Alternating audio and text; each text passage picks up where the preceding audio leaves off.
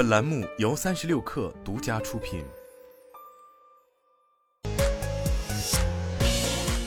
网络新商业领域全天最热消息，欢迎收听快讯不联播，我是金盛。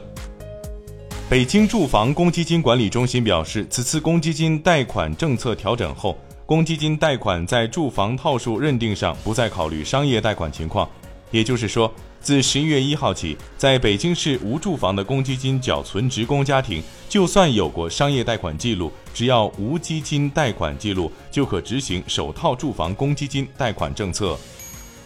三十六氪获悉，苹果发布新一代 M 三系列芯片，分别是 M 三、M 三 Pro 和 M 三 Max，采用三纳米工艺。苹果表示，M 三芯片比 M 一系列芯片快百分之五十，M 三 Max 芯片比二零二一年的 M 一 Max 芯片快百分之八十。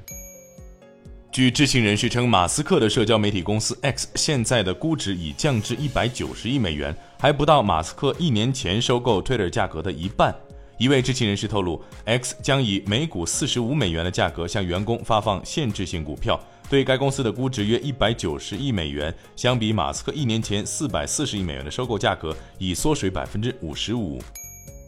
供应链消息称，苹果 iPhone 十六系列镜头将大改版，旗舰款拟搭载更高阶的魔造玻璃，让手机更轻薄，并提高光学变焦倍率，大幅提升用户体验。但新镜头生产制成难度高，产能有限，供应链近期提前一年开始备料，为史上首见。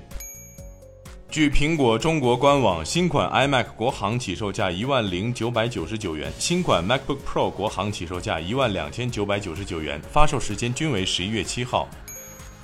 韩国金融监管机构周二表示，将对在该国运营的所有国际投行进行检查，以确认他们是否存在股票卖空行为。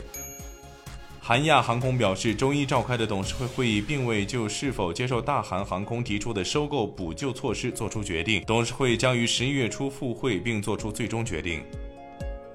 以上就是今天的全部内容，咱们明天见。